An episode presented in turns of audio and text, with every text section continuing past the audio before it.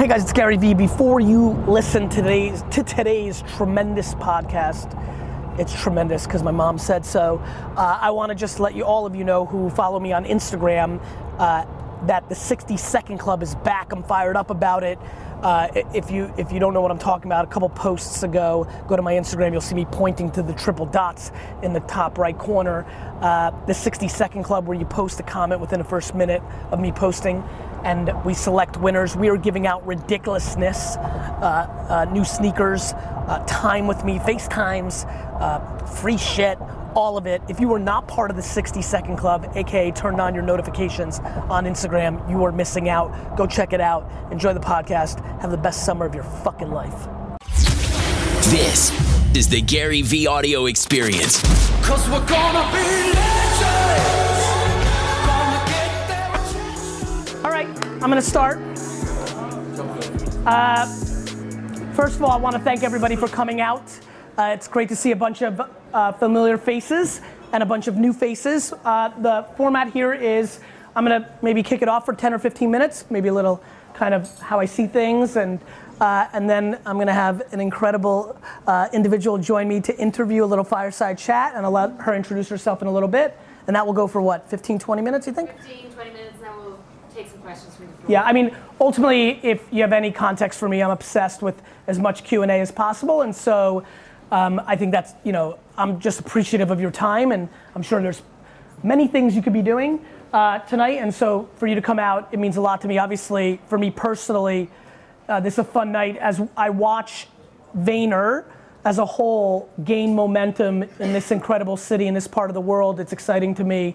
Uh, you know, we're now a couple of years in. Are we three years in, Eric, or two? What are we three years into London now? Two. Two. Okay, cool. We're uh, yeah, as we're uh, you know, we're starting to make some noise here, and, I, and for me, I just really enjoy this market quite a bit. I'm excited to schlep out here every six weeks or so, maybe uh, going forward as this continues to grow. And more importantly, the both on the corporate side and the entrepreneurial side, there's just a lot of great energy and a lot of opportunity in the marketplace. And a lot of the stuff that I spiel, as you guys probably know, is very US centric by nature. But what's great about a market like the UK or most of Europe for that matter, outside of Russia, is that a lot of the things around influencer marketing or voice, Facebook, or many other things that I'm passionate about actually are even a better deal in this market because of the supply and demand of how many people are doing it and how far along the market is. And so I've always found it kind of interesting and fun that a lot of the stuff that I'm most passionate about actually over indexes outside of the market, outside of mainland China and, and Russia specifically, because they are built on the back of the Googles and Facebooks and Instagrams of the world. So, uh, all right, so where do I want to start? I, I think, you know, when I speak, I try to bring as much value for the net audience. And I think the biggest thing that I'd like to share first is I'm fascinated by people's inability to understand how much abundance and opportunity there is in the system regardless of what anybody is doing here, and I've got a good sense of the most corporate of corporate to the most entrepreneurial of entrepreneurial starting off, you know, it's, you know, I think it's really fun for me when I watch mainstream media or society decide to paint one narrative completely at the face of reality. AKA, this is the greatest moment to be alive. There's more opportunity, there's more advancements, no shit, there's a billion things wrong. There always will be. It's how we're wired. But for me, at its top line framework, what continues to keep me up at night in a good way is my God, there's so much opportunity. This internet thing is a lot bigger than I think all of us are really settling into, including people that try to spend all their time figuring it out like me. And so, first and foremost, I, I, I really want to talk tonight in a macro about offense you know, there's so much abundance. There's nobody, there's not a company or person on earth that success is coming out of your pocket. And so once you actually understand that truth, you spend very little time on defense and worrying about anybody else, and you start spending all your time on the one thing everyone in here should be spending their time on, regardless if you're trying to raise money for a nonprofit, if you're trying to run for mayor, if you're trying to sell socks or change the perception of a brand, regardless of what you're all doing here, all of us are trading attention.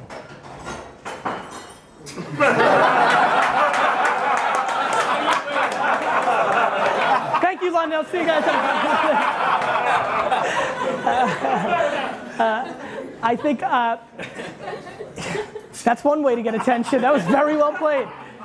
Uh, sound is definitely audio is something I'm into. Um, it's attention, and and attention's underpriced if you know where to look for it. And it's it's just a remarkable time for all of us. There's so much you can do, and I love that the internet gets to be the middle, not a person. You, you have to understand why so much is happening socially in our society. The establishment has lost control. The internet is the middleman of information. The end. And so now what's happening is we have to face all our shortcomings around race and sexism and nationalism and all the things we will do. But I think in a hundred year window, this is gonna be the greatest thing because once we start understanding each other a hell of a lot better, and once thematics like empathy and compassion actually become differentiators for your own selfish wants and needs, we will all be forced into a far better place because the old way of media and communicating allowed for shadows which created all these shortcomings. So everybody can sit here and tell me everything they're worried about socially or business wise, and I will tell you, you should be optimistic because these are the beginning stages of a far better place for all of us. Now the question becomes, what are your selfish needs over the next decade that make you upset about the current state of things? And that's what you have to realize. If i could you know we can go into i'm sure because i know how good she is we'll get into details around digital trends and i can't wait. Wherever you want to go with q&a i'm thrilled. You have to understand the game you're playing. And the game you're playing is number one this. Outside of diseases and terrible accidents everybody here is gonna live a fuckload longer than they think. If you look at the macro developments, it's just scary. You just are. And so all of a sudden, when I look around this room, what breaks my heart is that 42 year olds don't realize that it's early. I don't know what else to say. I, I, it's a heartbreaking thing for me to know that 88% of them are gonna live another 50 years and they've basically decided that they missed their chance. That's completely not practical and it's buying into propaganda. No different than I'll, I'll use something that's in society. I think terrorism is a super fascinating thing. If it was real, a car the size of a truck would run into people in London, Paris, New York every day of the week because it's 100% unstoppable. The fear of it is far greater than its reality. And so I think about age that way. You, we live in a world now where there's so much extreme success for the youth that a lot of us who are over 40 didn't grow up with. You couldn't get that big and win that well because the internet didn't exist and you had to go through the incumbents to get there. So what happens is you look at a 27 year old that seemingly has their shit together or are winning, and as a 42 year old, you might say, fuck, I fucked up. Meanwhile, you have your whole life in front of you. And so I am unbelievably, I'm unbelievably moved by things in a, in a sad way, like the Kate Spade news, right, yesterday right? Like, I'm really into like the mental thing and like this is the operating system. And so, you know, probably some of you are aware of this. For a long, long time, a lot of the motivational part of me was something I wasn't willing to express in public, right? I didn't want to be, I still don't want to be a motivational speaker. I have no interest in that whatsoever. I really don't. Um, I recognize I have motivational tendencies, and it's because I'm optimistic. I'm not motivational, I'm just optimistic because the math and data is in my favor. We're healthier, we're better, there's less bad. It, we've got eyes on bad, and we should, because that's how you smoke out bad. I'm thrilled. I think it's the best right now, and no matter what your selfish wants and needs are as a person, you've never had a better chance to make it happen than right now. Your grandparents had shit compared to this. I love when everybody runs all these articles right now about like millennials have it worse than a generation before. Sure, if you decided to collect $200,000 in debt in college and go work in a corporation. I understand, but theoretically, that's not the truth. That is your circumstance, that's the data because everybody was taught to be a student and go play in the system. It doesn't mean that it has never been more practical for you to get out of that context and do your thing in the abundance of opportunity. You may have been trained, grew up in a household, been so marketed to to believe this is the only way you can go. But the second you're willing to look and see this, you know, you know what I think about?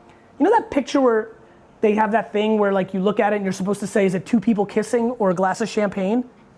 That's, you know what I'm talking about, right? You guys have seen that shit, right? I don't know what the fuck that's called, but I gotta figure it out for the purpose of my analogy. It's basically how I think I live life.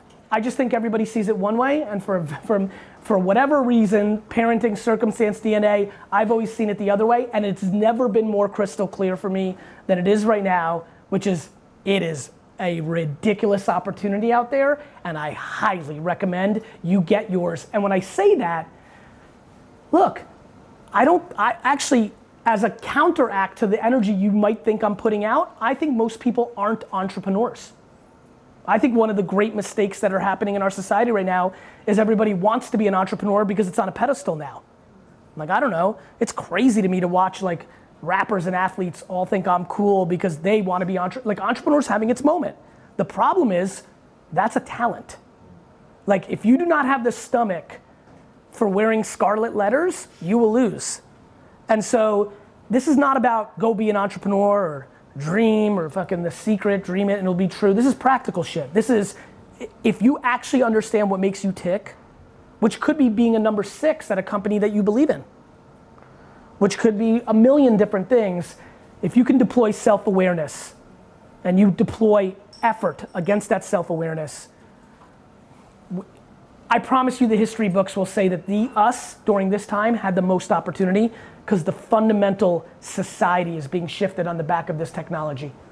And that's without anticipating what blockchain's actually to do and many other things that are happening. So I guess my opening rant is I'm optimistic as fuck. I hope you are as too. And if you're not, you need to really start asking yourself what's going on. Because if you're not winning in happiness right now, then you've got a real problem. Because this last 10 years of global economic growth won't last forever, and all this abundance will shrink. And if you don't grab your land now, there'll be less to grab when we have to pay the piper for all the bullshit other people are doing. And so I really, really encourage you to think about yourself in a much longer term and a much more self-awaring way. And I just genuinely believe a lot of good will come of that. And that I wish you way more than all the stuff that I'm excited to talk about, which is the micro of execution within these platforms that create this macro thesis. So thanks for being here. Why don't you introduce yourself? You, Gary, my name is Anne-Marie Tomchak. Um, I'm the UK editor for Mashable, which is a site that covers a lot of Good shit. technology. That's uh, Jenny, my uh, social media editor. Thank you, Jenny. uh, and Gary and I have actually had some chats um, for my coverage on Mashable about topics like voice AI, which is something we can get into if you'd like. If you'd like, but there's lots of other areas we want to get into as well. Um, and you've actually picked up on something that's been on my mind and on the Mashable team's mind a lot recently, which is this idea of compassionate technology and empathy. And I notice, like in your Instagram feed, a lot of the quotes you use uh, use the words kindness and caring and compassion. And it seems to me that there's been something recognized along the way, very, very recently, amongst the large tech companies about their responsibility towards fostering a more compassionate uh, use of technology. If you look at Apple, for example, uh, they're devising ways to make their iPhone less addictive. Instagram, looking at ways in which they can monitor, or users can monitor the amount of time they spend scrolling, i.e., potentially wasting time. So I'd actually love your take on, on this issue because sometimes I feel like you give mixed messages about technology. I hope you don't mind me saying that. Uh, the reason I, let- say that is Please go ahead. Because you're very much an advocate. You're very much an advocate of technology Yes. right? But there are clearly negative side effects to that as well. So, how do you address those negative side effects, those negative emotions that people feel when they're on Instagram and they feel the toxicity of the platform? How do you make you manage to make it work for yourself? What can you teach others? Well, I think I think that's a fair observation because I would I would argue that my strength is in my contradictions and being able to hold different views at the same time. I also think that in our interactions with each other, you and others are taking too far of a pessimistic view and we're fear mongering technology a little bit too much on this thesis. My question is what's the alternative? to me, we cannot have a conversation of addiction of an Instagram feed without asking the question those three and a half hours that Susan in Manchester is spending in the feed that we are so critiquing over here on our pedestals, what was she doing with those three and a half hours otherwise?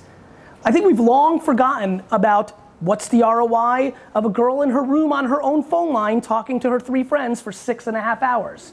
I think we've long forgot about in those same three and a half hours. I love how people think going through Vogue and going through E Magazine and Sports Illustrated for three hours in an afternoon over a cup of coffee while it's raining is any different than the exact same thing that you're doing on Instagram, which is images on a piece of paper. So, my couple things. Number one, Yes. And that's why I love recording everything because some of these things will play out. Net, net. Do I believe the addictions to phones, open platforms, social networks, all these things that have become the foundation of communication in our society, do I believe that that is better than allowing Rupert Murdoch, Red Summerstone, and four other men in their 70s to control all the thoughts we think through media and their editing? Yes, I do. Do I think that sexism and racism and a lot of other human shortcomings are a product of us, that system? I sure do. So, if you ask me about the alternative of Instagram and the iPhone and Facebook versus CBS and the BBC and Sky and the London Times, I will choose what we have now. Okay, so let me ask you about that another question because one of the key things or one of the key reasons why these uh, devices are so addictive is because of for example, the type of hormones you release from your brain, the dopamine levels you Yes. get when you get all those likes, the cortisol levels when you see the red notification pop up Yes. on your screen. So there's something happening here to our Yes. brains, and there's engagement happening with a certain community that wasn't happening when you're just watching a TV screen or if you're just flicking through a book. You, you've got this whole other world. Uh, be careful, be careful. You're making an assumption that people aren't speaking to. They are happening. All the things It's engagement on digital platforms in a way that where television is broadcasting out to you, but you're not necessarily talking back to it. Yes, but if you look at the biggest habits, we're not talking back to a lot of those things either, right? Like you're making an assumption that we are leaving. I guess what I'm saying is the dynamics are a bit different. Well, here's the question Do I rather have the masses be the ones that fuck with your psychology, or do I want to leave that to your mother and your aunt and your coworker? I'm being serious here, guys. Look, I think about this shit a lot. I think we're having very lazy conversations and defaulting into what we always do. In the same way that big companies scrutinize Facebook and Google but accept television commercials, I think we're accepting that these devices are doing something without recognizing. Do I think it's better for a lot of people in this room to consume my content over the pessimistic content that their mother would be giving them over the phone if this didn't exist? Yes, I do. Okay, so here's another question for you. Sure. Um, recently, on the 25th of May, we brought in new data protection rules, GDPR, here in Europe. I've heard.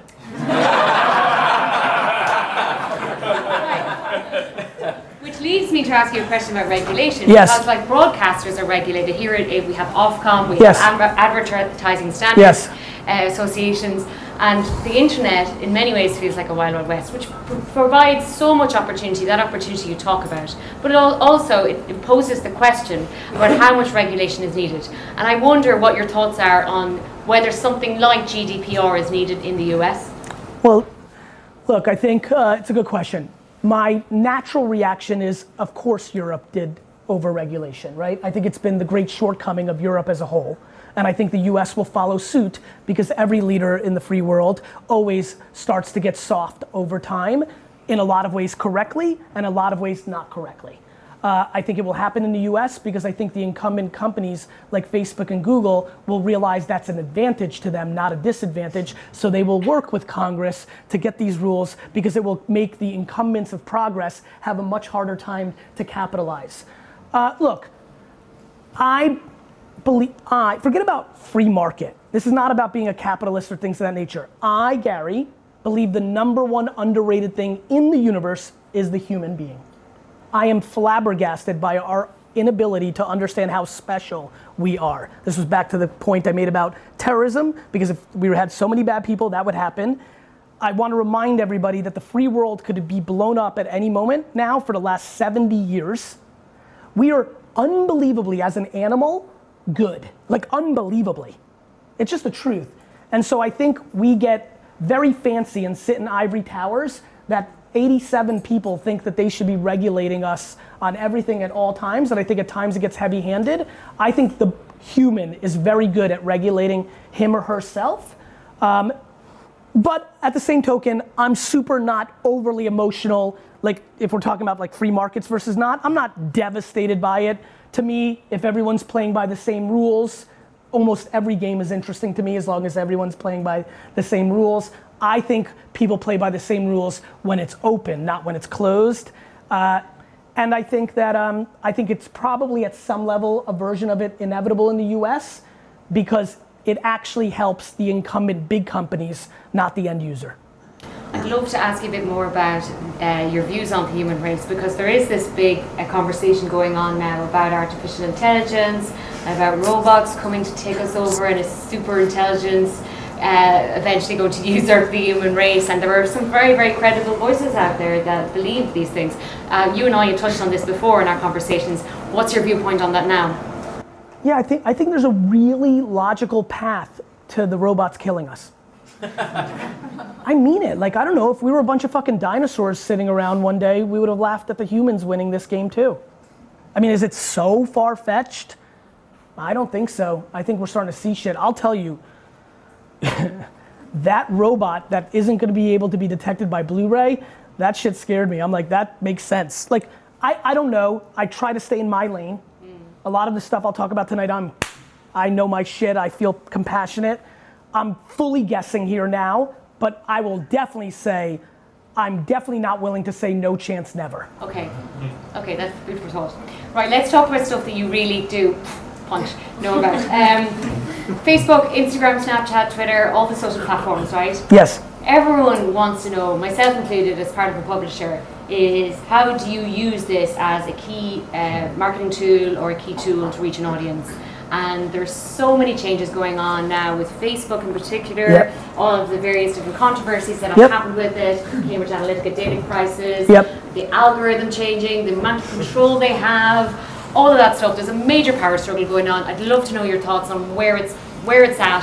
Where should people be focusing their energies on, or is it a case of like trying to have a little finger in every little pie? The way I think about this is very simple. I think that the internet is the first layer of our society, period. And then I think there's been seven to 10 companies globally that have been able to get so big, they're a layer themselves on top of that layer. A toll booth, for say, a Facebook, an Apple, a Tencent, right? And then it's our jobs, whether it's Mashable or Gary Vee, to be the best next layer by using the layer that was built on top of the internet layer to. Ec- I think, how do I fuck Facebook before it fucks me? Right? That's how I think. And I think what publishers did extremely poorly in the last half decade is they loved what Facebook was doing for them in the short term and they gave up all their equity and they got, and let's call it what it is, awfully lazy and complacent and allowed Facebook and other platforms to get the equity from them because they didn't reinforce their email. They didn't reinforce their first party data. They didn't reinforce their things. So I think you have two camps. You have the camps that are like, fuck social, it's this terrible enemy, and I'm all about first party data, and I have an email service and text message, and I'm fucking more old school quant, you know, DR Galler dude from the 2003 4 era, fuck all this world, right? And then you have a different regime that's like loves all this stuff. I kind of sit back to your point in both. I love having first in line and having that data. I love having an email list. I love having a website. But I also love dominating on Facebook and LinkedIn and Snapchat and Instagram because that's where the attention is. Right? And anybody that creates friction for the user is doing it at giving up some of the value. At the same token, you need to create some of that friction because if you let everything play out on that platform, you become commoditized. Facebook is the number one underpriced platform in our society. Facebook and Instagram together can do enough damage for everybody's ambitions here for quite a while, in my opinion. And if you are not a great, you know, practitioner of the analytics, the paid media capabilities, and most importantly, the creative variable that makes you successful on these platforms, you are either leaving an enormous amount of upside on the table or you are starting the piece, you're starting to do the process that is going to lead to your demise in any kind of relevance or growth of your business or ambitions. Well, can I ask a question on behalf of entrepreneurs and sure. who are developing apps and other features? Um, this week at WWDC, yes. Apple announced a lot of new features that are going to come with iOS 12, and group chat. Face, it just seems to me like yeah, there's a lot of things that look extremely familiar. uh, in there, and so uh, uh, uh, you know, it, like things that look like Prisma or Snapchat or Houseparty. The list goes on. Right. So Because is- features are features. yeah, they're features, but at the same time, Does anybody cry when Gucci makes a fucking cool jacket and then every fucking fashion house has their version of it the next day? My Like, did anybody right. notice that the Yeezys changed every sneaker style? Like, this notion that it's bad in digital, but it goes on everywhere in the world, in every category. Features are features. If you can't beat them, join them. Is my question. Is that like what we're dealing with here? They're not Or how join- can they're not innovate? join- they're not can join- people- How can people They're not- away from the tech companies? They're not joining shit. They're not joining them, they're taking it. That's my question. So how did the people who are not part of Apple, not part of Google, not part of the major companies who are basically like more or less adopting other people's ideas and innovations, how did they continue to innovate against this massive tidal wave? By recognizing that all the future frontiers where this plays out are being built right now. So cool, you can't innovate on a feature in a social network, but I don't see you crying that nobody can innovate in search because Google's been the incumbent now for fucking 15 years, right? Maybe what you should do is realize social might be gone now and let me go figure out voice or AR or machine learning or blockchain. There's always a next platform. Yeah. People, Loads I want to ask your voice. and let's, I mean, look, we're here. I'm not going anywhere. So, like, but this is important. This is important. I don't understand why we keep doing this. We accept the past, mm. we criticize the current. We criticize Facebook for this, but nobody's criticizing Google did the same thing on search, which is why you're not on the net. Nobody cried for Yahoo. right? So, right? So, so to me, this is the greatness of what Bezos or Zuckerberg are doing. They continue to innovate.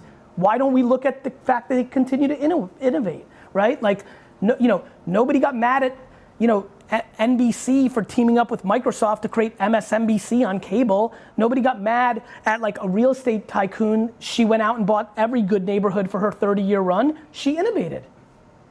Like, let's, why don't we actually look at Google and other companies like IBM and others and GE and SAP and why are we, why the fuck was Venmo created by two kids and not by the Royal Ba- Bank of Scotland? Guys, we are looking at this the wrong way. We're, we're demonizing people that are doing without questioning what the incumbents were doing with all their fucking money. Right, so I've asked you quite a few negative questions, but it's in my DNA as a journalist and I have to do that. So let's get it. actually talk uh, some of the more positive things. Right, I'd love to get your thoughts on how spaces like Instagram are driving popular culture and you know, um, what, what, what specific areas do you see uh, Instagram being a complete like hotbed for innovation in certain cultural spectrums? But I mean, I mean, I mean, Instagram is culture.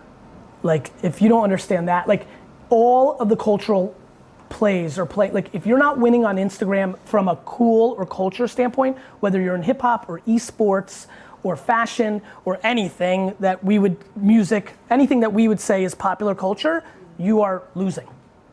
If you are not winning on Instagram, you are losing. Uh, you know what's very, and it's funny, it's very fascinating to me. I'm fascinated that people think anything ever stands still. I like when people are like not winning on Instagram, they think they're maintaining their spot. You are either declining or you are growing at every second. And so my big fear is that people think, well, I'm okay. My brand's still doing well. I'm still doing well. I'm still doing. If you are not winning on Instagram and you are in pop culture, fashion, music, esports, other thing, com- comedy, you're in trouble. What about television? Uh, the reason I ask you this is that there's a show here in the UK that just started this week. It's been on for uh, many seasons. you know my next uh, words? It's called Love Island. Love Island. And I think it's very much influenced by that Instagram generation. okay? Have you watched it? Nope. But it's, it sounds phenomenal. Desperately interested. It's basically a social and cultural phenomenon. Yeah. And everyone's having amazing conversations around it. They're Yep. buying things on the Love Island app. They want to have the bikinis that they're wearing. Basically, people pair up. It's like the Bachelorette meets the Big Brother house. Makes sense. Okay, so we'll get your we'll get your thoughts on Love Island another time. Once you've had a No, but I'll, but Love Island's been around for a long time. Yeah. Like like it's But it's version become, it's of course. something bigger now. Of course, but but it's been around forever. We love social ex- guys. There's a reason traffic happens when there's a car accident. You're fucking nosy. like like I think people this is you know all this the reason I think I will ultimately have a good business career is cuz shit's basic and comes intuitive to me and I've never complicated it with overeducating myself or thinking I'm fancy. Shit's basic. We love social experiments. We like attractive people. Like, there's not a whole lot of complicated shit going on here, right? Right, rapid fire round. Uh, what game are you playing right now? None. What song are you listening to right now? I Remember by Tee Grizzley. The show you're watching? None. What wine are you drinking at the moment? All of them. Uh, what team are you supporting? Because I noticed you were Ah. talking about soccer on your Twitter recently. This is probably the most fun thing happening in my life right now, which is I want to pick a proper football team. And so Tottenham's the first jersey I wore because they haven't because they haven't won in 40 or so years, right? My, my big thing, the biggest debate I'm making now is I'm basically down to the finals in my head, and then I'll pick the team, which is the following. If they're in the Premier League, then they can't have won in the last 25 years. So who's still in there? The bigger question I want to ask myself is do I want to go all the way down to the third league and try to run the whole thing of the whole process all the way up? Which is which is kind of where I think I want to go. Snapchat or Instagram? Instagram, Facebook or Twitter? Facebook, Uber or Lyft? Uber, French Chardonnay or Californian Chardonnay? French Chardonnay. Oh, interesting. What is really the most don't- surprising thing about you, Gary? I think the most surprising thing about me, my intuition is the most surprising thing about me is I don't think people realize how deeply committed I am to the propaganda that I spit. Wow, okay, there's a lot to unpack there. I, I'll, I'll, I'll, I'll unpack it for a second. I, I get high on my own supply. I, I have no interest in letting anybody have leverage over me. So, in a world where all my employees have access to my email, my DMs, where D-Rock fucking films me in every fucking move, I, I have to, by virtue of what I've decided my ambitions are, play a game of life of like you see what you get at a level that I think is more extreme. I am fascinated by people that are fans like D-Rock that eventually get to work very close with me, even if they've consumed me every day for four years. Within week one of them working for me, they will inevitably come to me and be like, "Fuck, it really is like really like this, huh?" So I think I think humans, for protection purposes, create a level of cynicism. I'm pushing it so hard and kind of going at it a certain way that I have empathy that people create that. But I think the thing that would be most surprising, for I'm so unbelievably not driven by money, yet I have back to contradictions. I am like stunningly not driven by money, but I want to buy a multi-billion dollar sports organization. Um, I'm I read all of your comments yet I actually don't give a fuck what you have to say about me and play within my own. So it's like it's a it's a but you don't care, it's it's it's. So I think the thing, you know, I think. What do you think, D-Rock? I think you have a better answer than I have. What's your What's your take? What's the most surprising thing about me? Um, probably just like anybody else, right?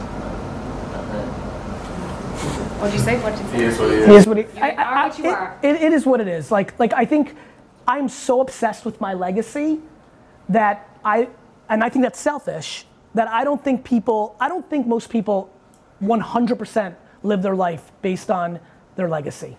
And I'm very close. I don't know if I'm 100, but like, fuck, I really want it. I want it. I, I think, and I think it's selfish and not like, I don't think it's special. I just think it's the way I was wired. And so that's what I think it is. Um, I've got loads of questions that people have sent in to me today on Twitter and on my Instagram. One of which was a challenge asking me to arm wrestle you. I will break your face. And I said, my reply back was, I think he's going to be too much of an, a gent to accept the challenge. No, all about Nope, got that one wrong.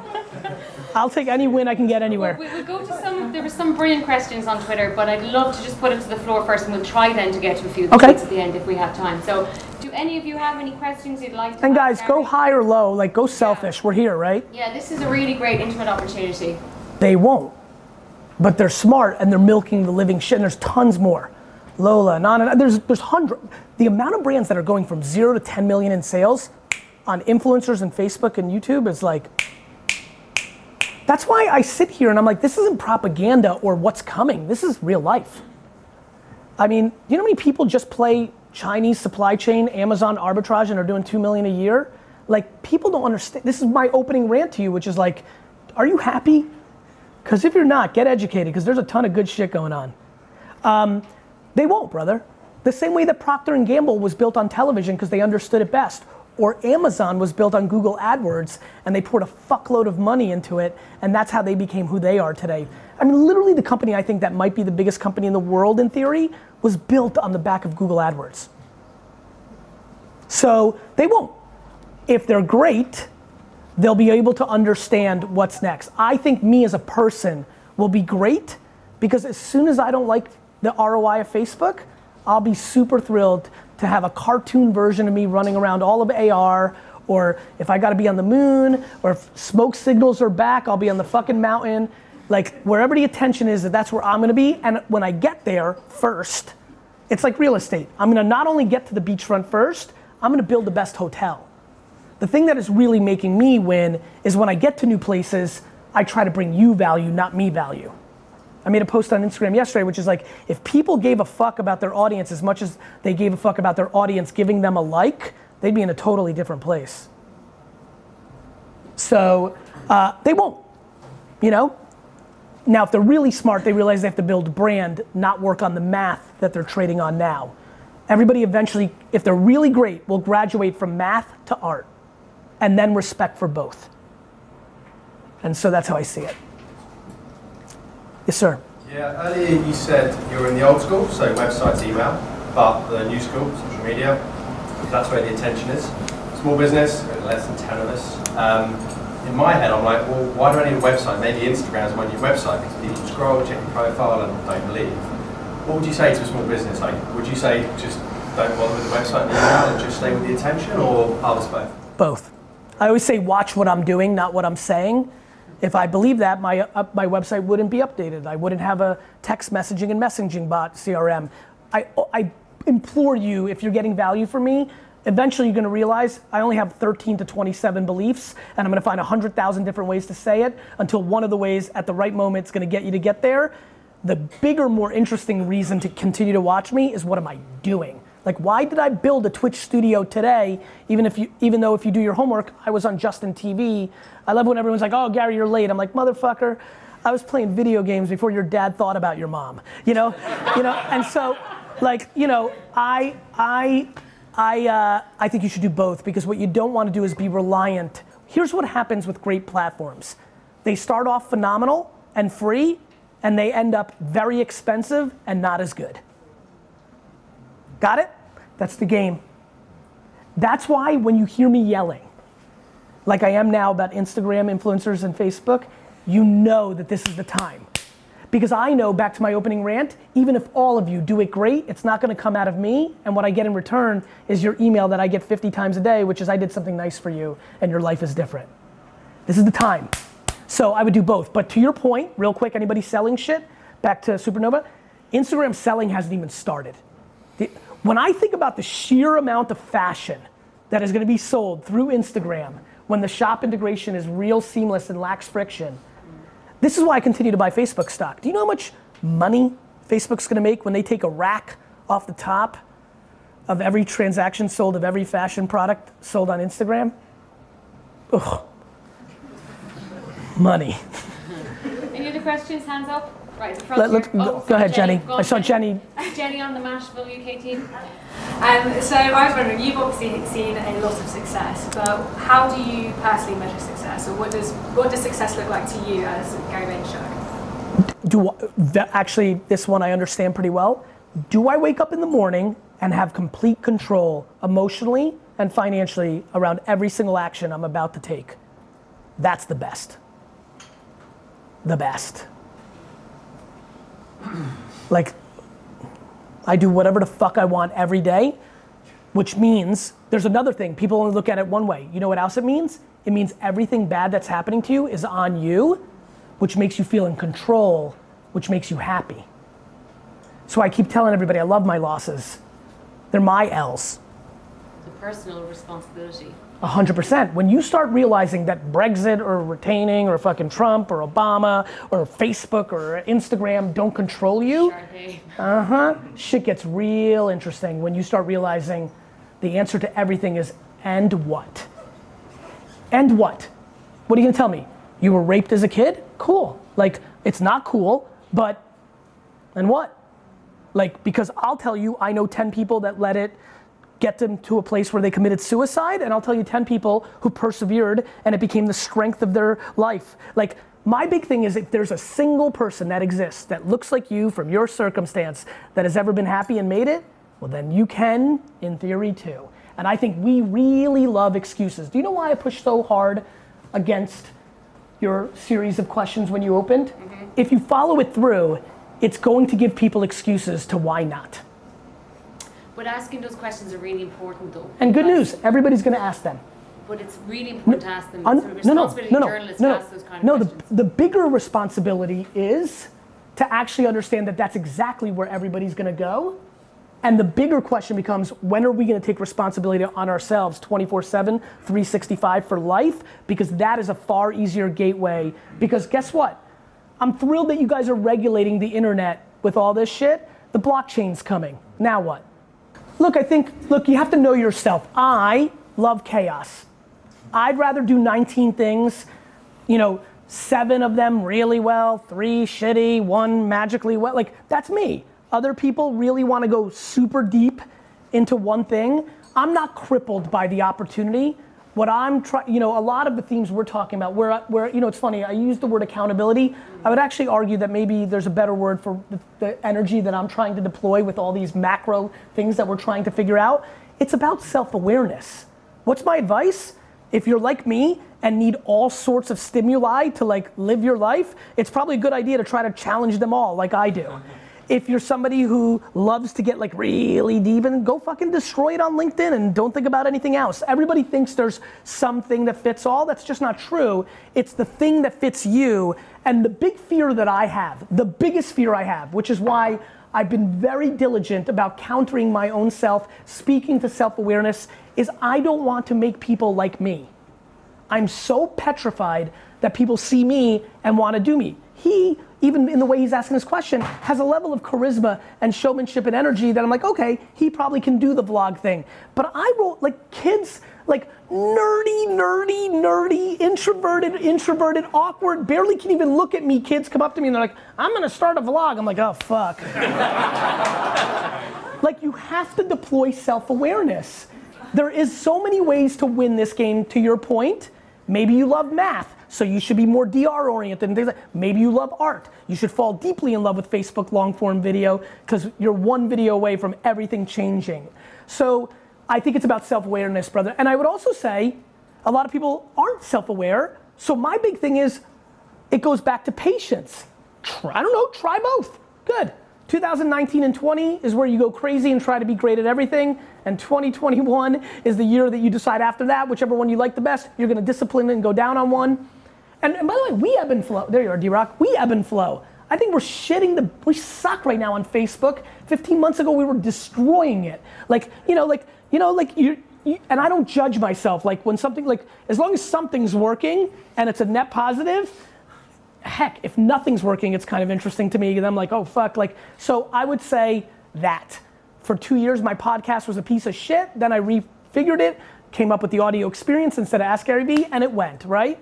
Instagram was, I wasn't doing my thing. Then I decided to get serious, and it started becoming a thing. YouTube this, got it? And you have to know why you're doing things. Let me explain. D Rock is devastated that our YouTube isn't better. You know, DailyVee is probably declined in viewership, not grown in the last year. I'm pumped because the singular reason I'm doing DailyVee is to put all this shit on the record. Hmm. You know, Your fu- archive. Do you know how fun this video is to watch in 29 years? Do you know how fun it is for me to call her and be like, yo, you were super right about this. How about me on that one? But you know what I mean? Like, look, th- you know, after living what I lived from 95 to 2007, I was like, fuck, I was right about a lot of shit. You know, and like, and also, a lot of cool things. Like, do you know how cool it would have been to have the video of me speaking to Facebook back in the day when the whole company was 300 people? That's just fun for my kids. That's just fun for me. Like, you know how people like looking at pictures? How about having 38 minutes of your everyday, of your everyday? There's a lot of other reasons to do a vlog that have nothing to do with more visitors to our businesses. Your great great grandkids are gonna watch it. And I'd be like, oh, I have his nose. You know, like it's fucking cool. Like this is special. You probably need some kind of AI to process like big data just to get all of the good bits though. Well, There's a lot of noise in there Of well. course, but guess what? If it's your grandmother, you want that noise. Yeah. Got it? Like for you, you want it. Like if I told you right now, hey, weird, I've got a vlog of your grandmother when she was from 20 to 30 every minute. You're watching every fucking second. I may not watch every second of your grandma, but you are, mm. right? And so you do certain things for different reasons. I've got a whole nother thing. I, I put my IP, me as a human, into a trust with no value attached to it for my kids. I think it's gonna be the biggest financial thing I leave them. I believe that in 53 years, there's somebody actually sitting in that couch right now during this exact session, feels like they're here right now with us, sitting right there with the advancement of VR, and they paid my family's trust 800 bucks to be sitting there. What you're actually talking about is um, there's a process, there's scientists, a serious point here. I made a documentary about big data in 2016 and one of the people I interviewed was this scientist who's basically been recording himself every few seconds for the past like 15 years and it's called life logging and his reason for doing that is he can then call up say like what was that wine I had in that on that holiday in Sicily? And he's got this screen. And the reason that they're creating all of these memories is so that they can eventually use them for human beings uh, you, you know we're living much longer. And uh, if you for, for example uh, have Alzheimer's it can be a way of actually trying to reconfigure your brain so that you can actually tap into those memories. So there is so, so much potential of where this could go. I have every word that I've spoken on every video of every one of these vlogs for the last three years transcribed and searchable. You want to know what my thoughts on Snapchat have been for the last four and a half years straight? Here you go. I mean, it's yeah life logging it's, and people think of it as like uh, being a charlatan or self-absorbed. Like, people are short-term thinkers. I'm playing chess out here, and I think people are playing checkers. Yeah, That's just- uh, I'm James Gary, uh, nice to meet you. I'm marketing director of a fostering agency. Um, I ate shit for nine years in business, in fashion, events. Uh, got an opportunity in November to join the fostering world. Uh, looked at the industry, knew I was going to revolutionise it. Um, got to a point now where uh, the impact is greater than what I ever imagined. uh, recently did analysis on our video campaign uh, compared to our six competitors over eight videos, and we combined we smashed them by an additional 25%. So I've got one of our directors visiting next week, and I'm going to be telling him that we need to build a team to capitalise on that. So what advice would you suggest in terms of building that that team? Do you go with experience over over youth, or would Both. you so Match both, so a mix of both? I'm a, you know how when in fashion a decade ago it became obvious that it was going to be about high low, right? Like, especially in the women's sector, I thought it was so interesting to watch. Like, it was cool to have a five thousand dollar purse and three dollar sandals and nine dollar top and three hundred dollar jeans, and I thought that was so great. And I think that's now actually how society itself is. Period. Uh, that's how I think about production. I think what we're learning at Vayner, we think about this. We're starting to get our foot, foot, our hands around, uh, maybe probably feet too, around this high low. I think, you know, you get a producer who has 16 years of experience, she can be a badass and can help you a ton, but you get somebody who knows how to film on a camera or their phone and they're 22 and they can afford to like really do it for less clearly than somebody who's been doing it for 16 years. I'm very hot on production capabilities being high low because the, the problem with high is not only cost but it's also entitlement the, the reason I'm calling my next sneaker Clouds and Dirt is my magic is being in the dirt. I don't think I'm too fancy to community manage to you or answer your DM or post my own copy or do any of this shit. And the second you give up the dirt, you become vulnerable. I deploy emotion, good emotion to everybody else, but I don't, I, I look, I think for me, I still believe in no emotion, meaning I do not make decisions out of defense. And I think when you're going with emotion, you know, I have empathy and compassion, and I think it's super important to bring more. The ultimate leverage in life is giving somebody more than you're asking for in return. So I like doing that. Mm, I just want to give. I, I want. I did it for my own parents. Like real quick, just so you. You know, I always say like, if you're smart, you can really figure shit out. The fact that I need, I needed. Forget about being a good boy. I needed for me because I was so grateful for my folks to go into their business and completely change the course of their game. Not for me, for them. I needed to settle the score with my parents. Of course, I want to bring value to my community. Got it? So, I, look, I think I think when you have a business. Now, look, you're an employee, right? You have a different game. But as the number one, you have to understand it's all in your it's all on you. It was if something bad happened, it's on you. If a client fires us, well, I could have done a better job. I could have staffed it better. I could have checked in more on the decision maker. A million things could have. And so I don't I don't worry about what outside forces are doing to me because when you start dwelling, you start looking in the wrong direction. So I try to be like I you know, I may get upset. I mean, you get upset. You have to understand the difference between a macro and a micro analyzation of caring and got it? So where, like, how much vulnerability, I guess, do you show? That's kind of what you're pointing at, isn't it? Like, there's a fine line between being vulnerable in a workplace and being kind of like authentic, but then also being strong and showing leadership. I think you have to know your environment. Being vulnerable at VaynerMedia is super easy. Being vulnerable at some other company, not as easy. I mean, you got to know the room you're in, right? The context. Um, I think you know. So, mean, ultimately, this got brought up again earlier, and I'm really happy it did. I love when people are like, "You're confusing me," or this, or you're, or you're conflicting yourself. I'm like, of course, because in the in the most basic statements, I think of all of it like a bridge. There are so many forces pulling, and in that is the strength. Like I'm awfully emotional, and I'm completely unemotional. Now go decipher that in a fucking Instagram post. like, you know what I mean? Like it's the context to all of this that matters. Here's what I would say. I, and look, I'm probably reacting to my father. My father mainly made emotional decisions. At the heat of his upsetness was when he decided to make a business move. Not my, for me, of course I get upset. I'm, listen, bro, you, you know this. Like, there's 88,000 things wrong with VaynerMedia. Only 88,000 you've counted. Probably more. You know? Like I could sit and dwell on that, or I could think about the many things that are going well and continue the process of trying to fix the ones that aren't going well. So for me, this is just super fucking binary. The whole theme of, if you know, for the people at home that are gonna watch us on YouTube, if you really take a step back after a couple glasses of wine, if you watch this today's talk, where this talk was, and this is thank thank you so much and the energy of you guys, this is a very clear mapping of where I'm at, which is this shit's binary. Either you see it good or you see it bad. Either you see offense or you see defense. This is one or zero. It's truly that. And I think everything we're doing overcomplicates it, overcomplicates it, and you're not looking at the actual game. And so, yeah, I'm both but I never make decisions out of a place of weakness, which is usually when you're most emotional about something that you don't control, right? By virtue, client services suck because you're not in control because one client can fire you and really change the trajectory of a business, which is why Vayner's been always so healthy because I never let any client get too big of a percentage of our business because I don't want to be at the mercy of anything or anybody ever, ever. Um, I did mention voice AI earlier, and I feel it would be remiss of me not to ask you a question about voice AI. But I'm just thinking about all of the people in the room. Gary earlier t- tweeted uh, or retweeted an article that I uh, have written about our conversation on voice AI, so you can get a lot more on that. We won't get into great depth. But this is something you're extremely excited about, and you know, as someone who's working in the publishing world, I'm wondering, yeah, voice AI is a thing that everyone wants to be grabbing onto now.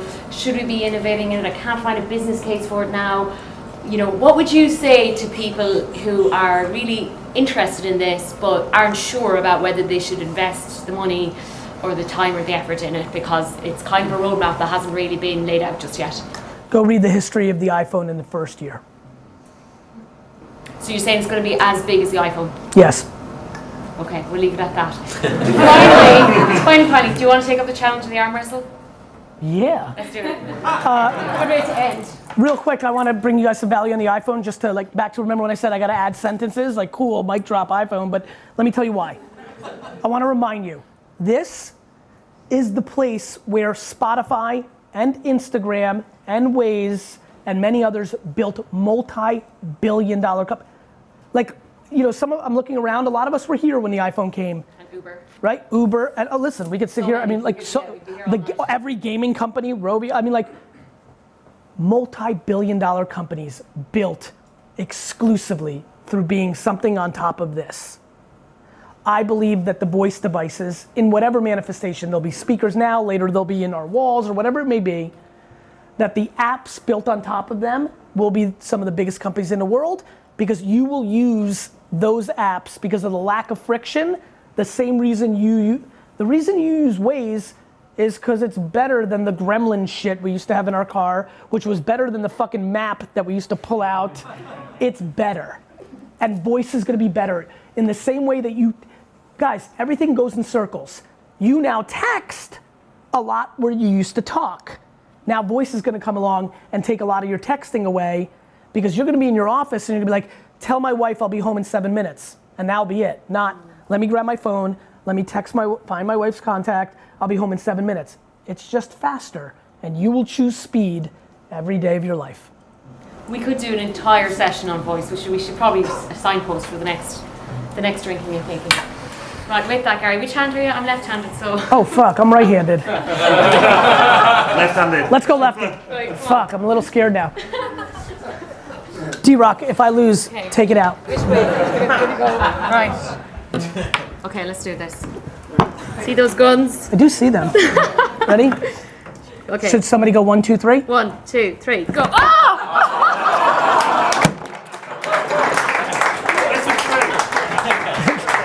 Shake your hand. Okay. Thank you so much. You did such a great job. No worries. Let's clap it up. She was phenomenal.